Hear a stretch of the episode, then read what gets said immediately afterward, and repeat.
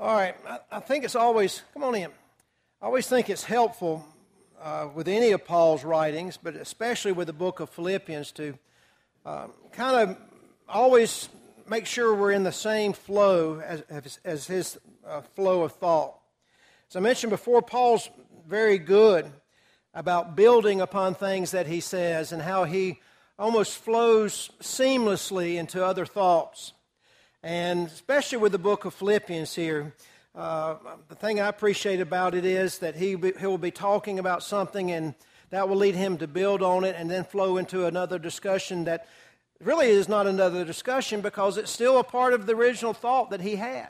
And he does such a good job of that. And of course, as we go through the book of Philippians so far, we had the customary greeting, of course. And um, don't stick behind me. um, had the customary greeting, of course. And then he begins um, thanking the church at Philippi for their fellowship or their partnership in the gospel and how he, hey, come on in, how he has um, been supported by them uh, in all the different churches that he has been a part of, and how even now that they support him while he's here in prison. In fact, we make mention again that they sent Epaphroditus uh, to, to them. And I keep bringing him up because of the fact that later on in the book of Philippians there will be a discussion about him, and so we already are setting the stage about who this particular man is. But after talking about their partnership, that leads him to a very emotional uh, couple of verses, uh, talking about how he longs to be with them and how that he rather be nowhere else because of his great love for them. And then he uh, talks about the things that he is praying for as far as their lives are concerned. And then he perhaps answers the question that was sent to him uh, by Epaphroditus, uh, or through Epaphroditus by the church, and they want to know how he was doing in prison. And um, beginning at verse 12, he tells them this is something you need to understand that even though he's in prison, the gospel's being preached. And that's the most important thing as far as he is concerned. And um, and this is interesting, the next thing he talks about, because it's still a part of the things we're going to be talking about tonight as we're going to discover. He mentions how that there were uh, preachers there in Rome that, for their own selfish reasons, were saying things that were bad about Paul, to make people think bad things about Paul, to bring Paul down a notch, if you will. But to show you the love and the unselfishness of Paul, he says, Well, that doesn't bother me at all. People can talk bad about me all they want as long as the gospel is being preached. That was his main thing. And uh, in fact, he, he makes the bold statement after saying that in verse 18 at the end of it I therein do rejoice, yea, and will rejoice. He's not rejoicing because people are saying bad things about him. He's rejoicing because even though they're saying bad things about him, they're still preaching the truth, and that's the gospel, and the gospel needs to be preached. So he'll rejoice in that. And that leads him to a discussion about his own salvation and talking about what's going to happen to him. Is he live, going to live or going to die when he gets to his trial? And as we even talked about Sunday, he's just not quite sure. Uh, to live as Christ and to die as gain, and he's stuck in the middle there trying to decide. But as we talked about after he weighs the pros and cons of it, he decides it's more needful for him to stay on this earth because of those Philippian brethren that he loved. And, um, and so after he makes mention of the fact that it's needful that he stays here on this earth, it makes him think about the church at Philippi, and he talks to them about the number one thing that he wants for that church. He believes if he gets this in this church, then everything else will kind of fall into place. And that is, he wants them to be unified. He wants them to have unity. And he makes several mentions of several different things. We won't take the time to do it tonight because, because we don't have the time, but but all these different things that show their oneness and show how that they should be unified. And then last Sunday, to bring the point really home, uh, he begins this discussion in verse 5 about letting this mind be in you, which was also in Christ Jesus. And um, talked about last Sunday how that even though he was equal with God, even though he had the right to remain God in heaven, he humbled himself or literally drained himself completely of his independence and became a dependent man. As God, he was independent, but as man, he becomes uh, dependent. And he decided that he was going to be dependent to God in everything. That no matter what he did on this earth, it would be based upon his dependence upon God. And of course, he became the very form of what a servant should be, or the, the true likeness of what a servant should be. And um, of course, became, um, humbled himself and became obedient, uh, even to the point of death. And that death, of course, was on the cross, and that's where we uh, stopped last Sunday.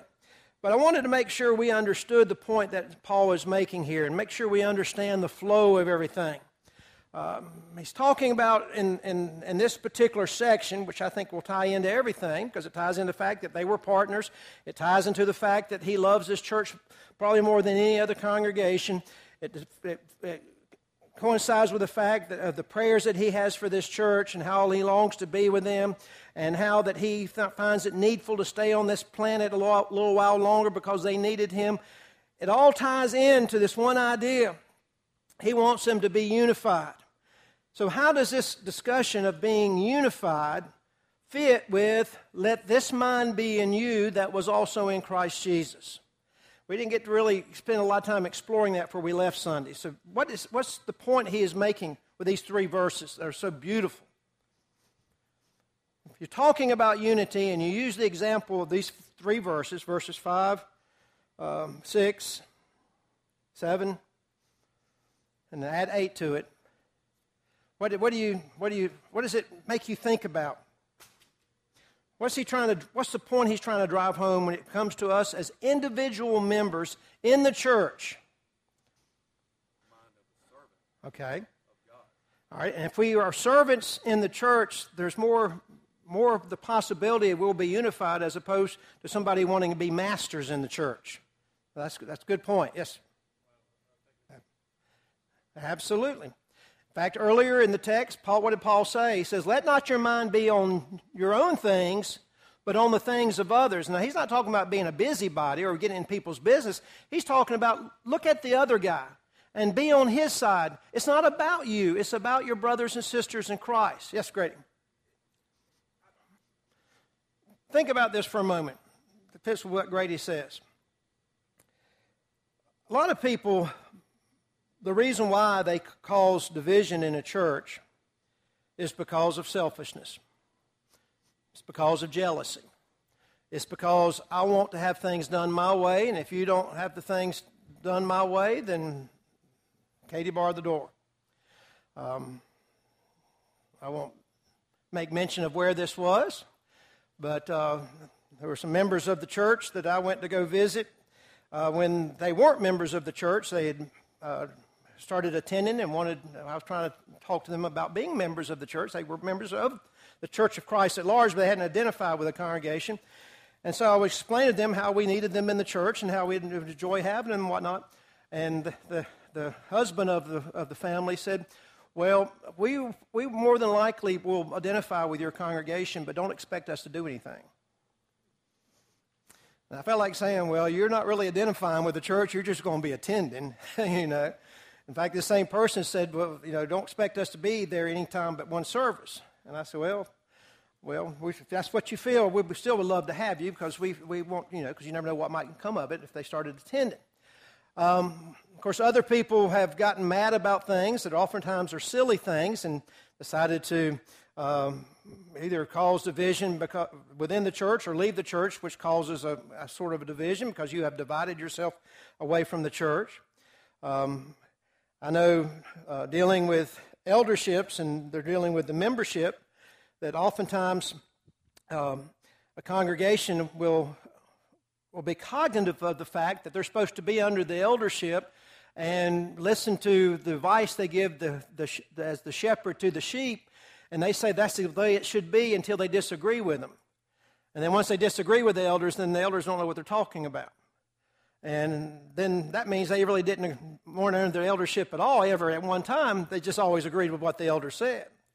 And my point in all this is what Paul wants the Philippian brother to understand is when you feel pride right welling up, or you feel your own selfish desire welling up in what you want to do in the church, and it doesn't agree with what the church as a whole want to do, or if you have some other pet peeve that say, well, I'm just going to go somewhere else, Paul says, Remember where Christ was and what he did?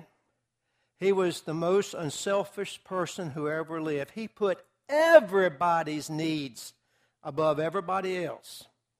He was God. He did have it all. He was getting his own way. He was completely independent to do whatever he wanted to do because that's just the very nature of God. But he drained himself completely of that for the good and the betterment and the salvation of the church. Uh, Karen. Absolutely. And of course, Jesus' life was always exhibited, um, sum, summed up in the Garden of Gethsemane.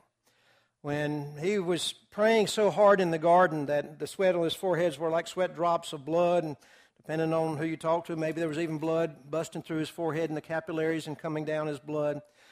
But he kept praying, if there's any, and I'm paraphrasing, if there's any way that you can let this cup pass, and I don't believe Jesus was a coward, that he was afraid of dying. I believe Jesus knew he had have on his back the sins of the entire world.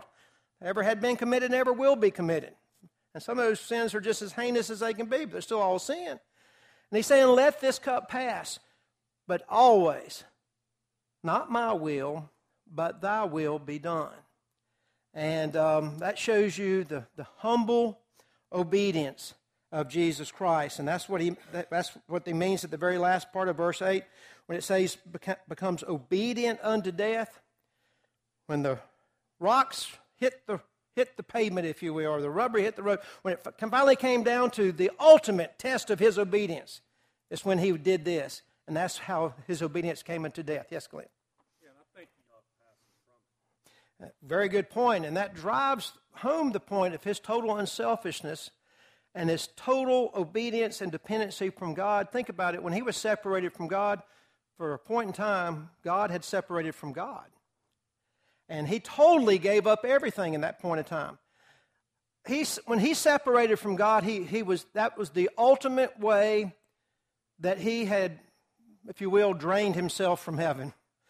Because he, he no longer was in the presence of God. He was always in the presence of his Father here on this earth. But on that occasion, I don't believe that the sky, ter- sky quit shining or the sun quit shining on that particular occasion when he was crucified. I believe it hit his face in shame that God had actually uh, forsaken his, his only begotten son. Yes, Jeff, now come over to Grady. And that's what makes him the ultimate servant. You know, we talked about last Sunday how that word, the form of a servant, means here's, here's the definition. Here, if you want to look up the word servant or slave, Here's the definition it right here. That's the idea behind that word form. Yes, Grady. Uh, absolutely. And, and, of course, what causes so much confusion about um, interpreting this book is the other things that men add to it. They can't just go to the scripture, they have to, uh, for example, we're going to talk, if we have time tonight, little bit later on, talk about the, the Apostles' Creed. Uh, they weren't satisfied with just saying, I believe that Jesus Christ is the Son of God. A bunch of men had to get together and come up with the Apostles' Creed, and they were almost fistfights over that, how that should be worded, and how whether or not that should be a good definition of what Jesus, uh, what it means to confess that Jesus is the Son of God. They couldn't just say, well, let's just leave it, confess Jesus, Son of God. Let's pick this apart and break it up and see what it really means. Yes, Flood. And, and, and Paul um, addresses those things in other books, but now he's dealing with unity in the church. This is, that's, yeah, this is the specific point he's talking about now. But he deals with that in, in, in 1st and 2nd Corinthians and some other places. Um, Galatians, um, the first couple of verses of chapter 6, he deals with that, with the, also with the church and also those who aren't part of the church. So I agree, but that's not the topic of discussion. His topic of discussion is unity in the church. That's what he's trying to drive home to the Philippians. That's a good discussion, and we can have a discussion on it, but that's not exactly what's happening here in these verses here. Um, for example, verses 5 through 8 um, is a great discussion just in and of itself about what Jesus did and about our salvation and about uh, a fancy subject called uh, uh, Christology. But the whole point of why he's saying all this, and that's why context is always important, this beautiful section of Scripture here, some people call it one of the most beautiful, uh, they say it should be written into a song, and maybe even Paul thought it was supposed to be a song, is all in reference to unity.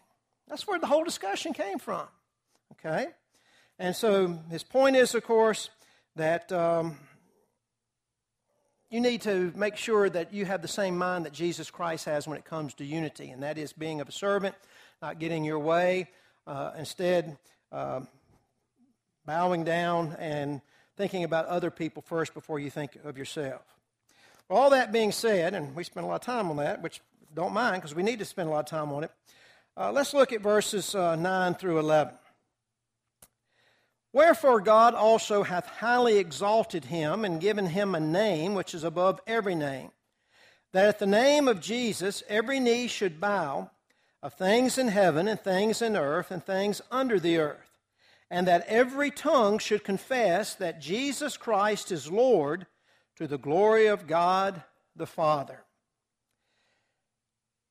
Once again, a very beautiful section of Scripture here kind of just almost rolls off the tongue here in the King James. But let me make, let's make sure we understand what's happening in and how this, how this all fits. But the whole theme of what he's been talking about, he's been talking about unity. He gives us Christ as the supreme example of unselfishness in making sure that God's will was being done. And that's in reference to unity once again. And then, after saying that he was the ultimate servant, the one who was obedient even to the point of death. Then you have the word in verse 9, wherefore. Wherefore? Because Jesus did this, God did this. Now, here's the thing that we sometimes miss when we read this section of Scripture, I think is amazing. And you gotta, you gotta kind of see it between the lines because you first read it, you don't catch it. It says, Wherefore God also hath highly exalted him.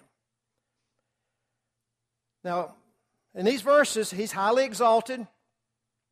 He's going to be given a name greater than any other name. He's going to have every knee bow, and he's going to have every tongue confess. Who did that to him? It's not a trick question. Who, who, who did that to him? God. Don't be scared. God did it to him. Now, here's a little nuance we sometimes miss. Remember, we said that Jesus emptied himself and gave totally dependent, became totally dependent upon God? Even after God raised him from the dead and he ascended up to heaven, all these things that are given to him this glory, this name, this idea that every person in the world will worship him, and every person in the world one day will confess his name, he's still showing his dependence from God because he didn't grasp that. He didn't say, I deserve that. That was given to him by God. And so, this idea of dependence upon God when he became a man is carried over to that thought even as he goes into heaven. Now, he's on the right hand of God now. He's equal with God again, but yet he's equal with God again because God made it happen. Christ carried out on that dependence all the way to the point when he gets to heaven again because the text is very clear. It says that God is the one who did all this. Christ didn't do this for himself, God did all this. And it says that he highly exalted him. Um, obviously, there's the idea behind that, that that he made him exalted in the sense that he raised him up and put him on a pedestal, if you will. But there's something more going on here. If you look at the, the connotations of the Greek, within these, this phrase, highly exalted, um, we could say he super exalted him or, or made him a superman of exalted. There's the word hyper that we use, or, or huper that we use, talking about really being at the tip top of it. But also in here is the idea of his resurrection. God ro- resurrected him from the dead. God allowed him to be ascended up into heaven. And that's the way that he is exalted also. Because for the first time in history, First time ever in history, a man who was dead rose from the dead. And somebody said, Oh, that's not true. We know about other people who rose from the dead. Yeah, it's true. We can think of Lazarus, but guess what? He died again. We sometimes forget about that. We get all excited, and we should get excited about the great miracle of raising someone from the dead. Even when J- Jesus said to Lazarus, Hath he been in the grave for several days? Lazarus, come forth. And he came forth, and he was alive. But you know what happened? He died later on. He got just a few more years, perhaps, but he still died. But the amazing thing about Jesus and how he was highly exalted was He rose from the dead, never to die again. That's never, ever happened before. He was the first one to get that immortal body, if you will, like we're going to get one day. Not sure how all of it works. Don't know, you know.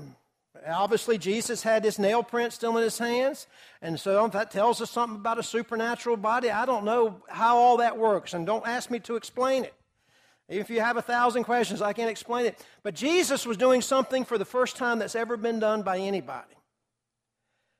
And he was able to not only rise from the dead, but then after he was on the earth for 50 days, he ascended up into his Father in the same way one day.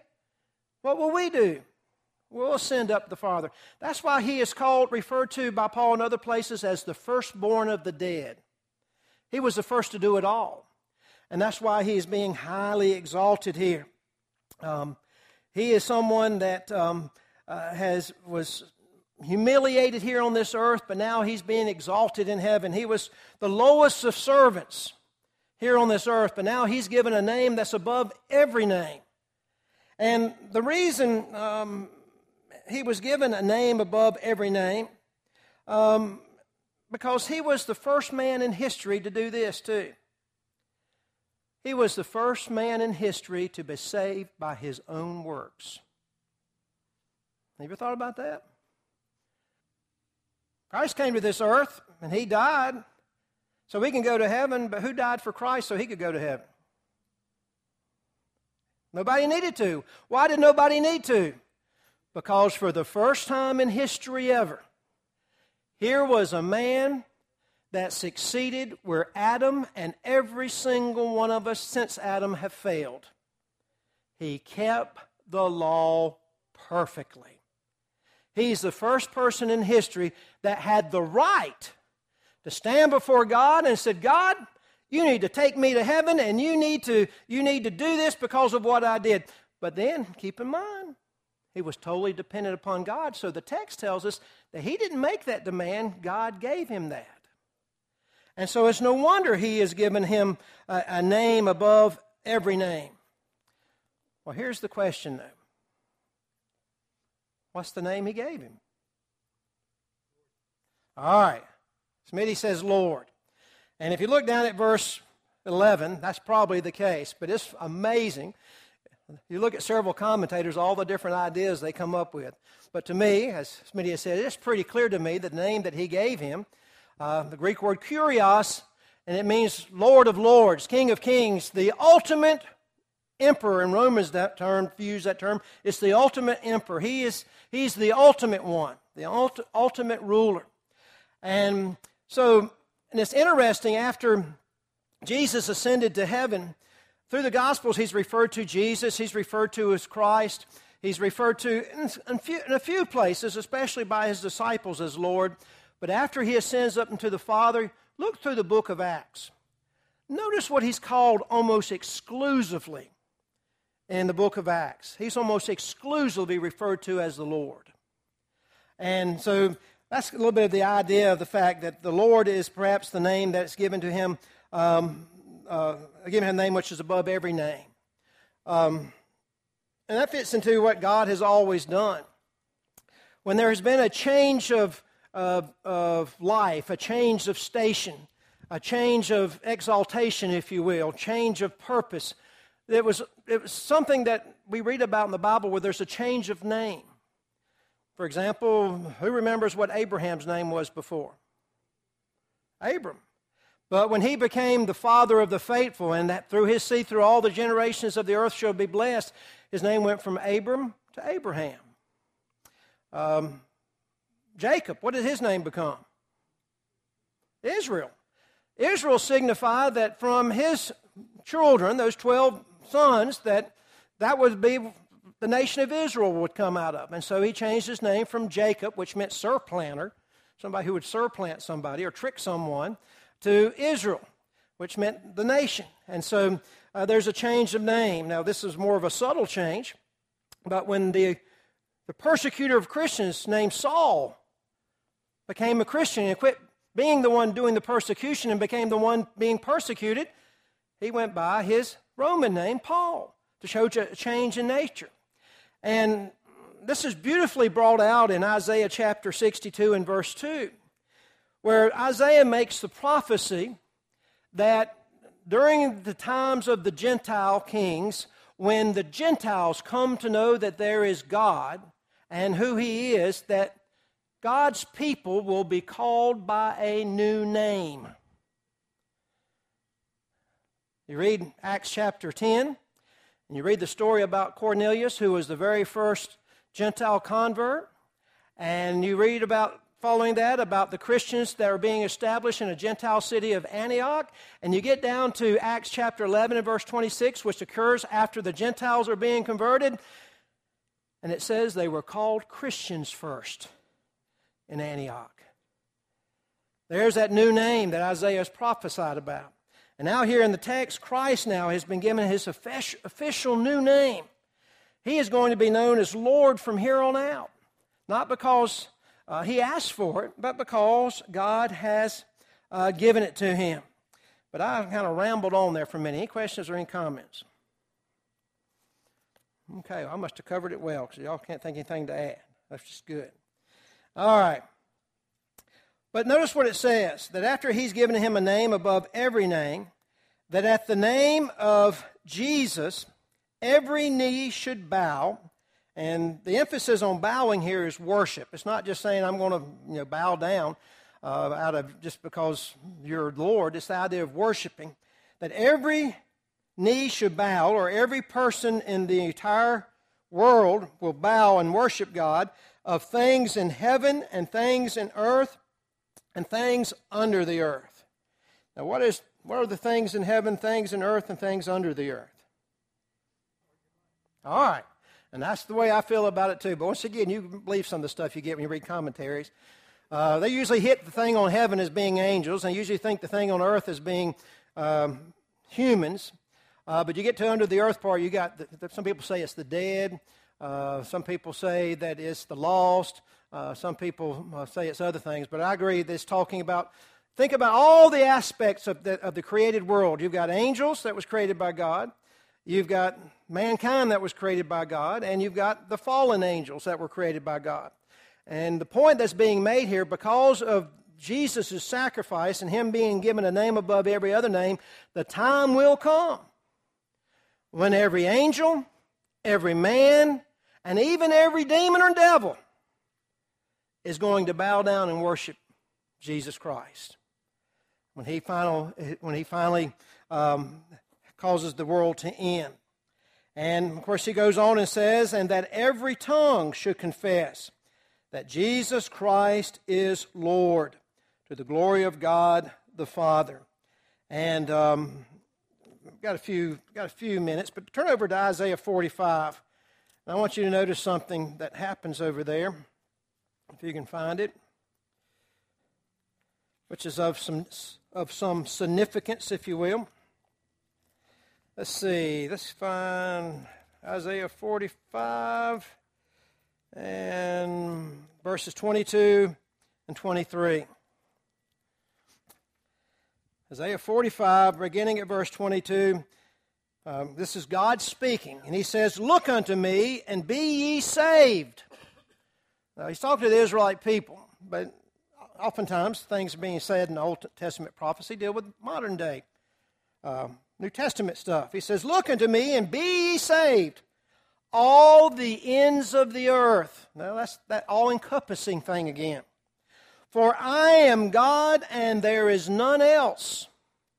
In other words, there's no other way. I'm, I'm, oh, I'm the only God there is. But now, look at verse 23. I have sworn by myself, the word is gone out of my mouth in righteousness, and shall not return, that unto me every knee shall bow, and every tongue shall swear. Now, a lot of people think that this is being made reference to what we have right here, where this came into fruition in its ultimate way. If you're going to be saved, what are you going to have to do? You're going to have to bow down to the Lord Jesus Christ and confess that he is indeed the Son of God. And so there's that parallel uh, there. And as I mentioned earlier, um, Romans 10 9 and 10 tell us that if we're going to be saved, we have to confess the name of the Lord Jesus Christ. And um, about 300 years after Jesus was on the face of this earth, a bunch of people got together and said we need to write a special creed to explain what was meant in this particular verse about what does it mean to confess Jesus Christ. And they came up with the Apostles' Creed, even though the apostles were nowhere to be found by that time. They'd been dead for hundreds of years.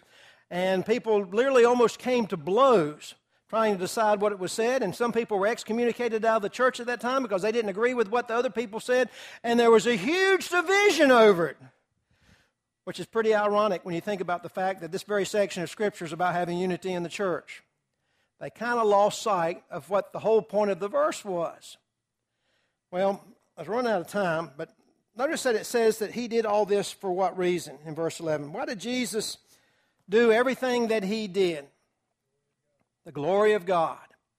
Now, I want you to notice what Paul has done here without us even catching it, maybe.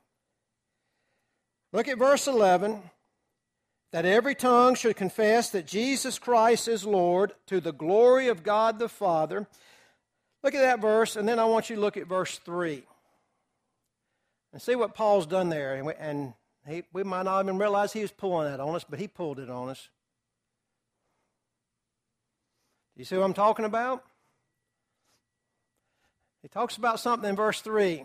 The King James is really easy to see because he uses the same word, except for he adds something to it. He says in verse 3, in the King James, let nothing be done through strife or vain glory. Now, vainglory is the kind of empty glory that a person gives himself. If you're the one giving yourself the glory, it's really not glory. Because glory can't come from self. I mean, uh, I can look in the mirror like that guy used to on Saturday Night Live hundreds of years ago and say, You're a good guy. You're all right. I love you. Well, you can tell yourself all that and, and build yourself up, which is not wrong with having positive thoughts. But real glory doesn't come from you. That's selfish. Real glory comes from someone else. And so the point he's driving home as he comes to the ex- section of this little pericope of Scripture here is he started with a discussion about it's not about your glory. When it comes to unity in the church, it's not about your way or the highway. It's not about me put, building you up and putting you up and make you think you're more important than what you are. It's all about the glory of God. And if there was ever a person who did what everything that he did, it was for the purpose of the glory of God. Now, notice what else happens in that verse when you think about it. it is for the glory of God. And if you look at what's happening in that verse, you've got people uh, confessing the name of Jesus Christ. And as we've already talked about, that if every tongue will confess, that's the idea of, of becoming a Christian. Person who truly confesses the name of Jesus Christ and does the things that he wants them, they become a Christian. Well, what's the purpose of the church? It's to get people to worship God, and it's to convert people. Why? Because when people are worshiping God and people are being converted to God, who gets the glory? God gets the glory. So, really, what unity is all about, it comes down to it, who gets the glory? Who gets the glory? And that really, folks, is the whole thing that Paul began talking about in um, verse uh, 1 of chapter 2. It all came down to this. You want unity in the church? Who gets the glory? Jesus is your example. He knew who's supposed to get the glory. And he was totally unselfishly dependent upon God because he wanted to give God the glory.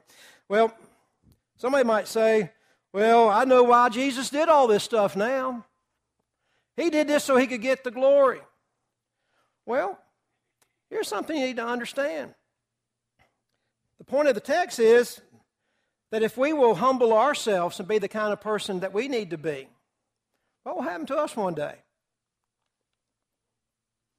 We, in a sense, will do the same thing that he did. Um, it's the idea of, um, I'll tell you what, real quick, I don't have time to look up. If somebody else has got one of those quick little pads like Glenn has, look up 1 Peter 5 6. Whoever gets their fingers working the fastest, read it. All right.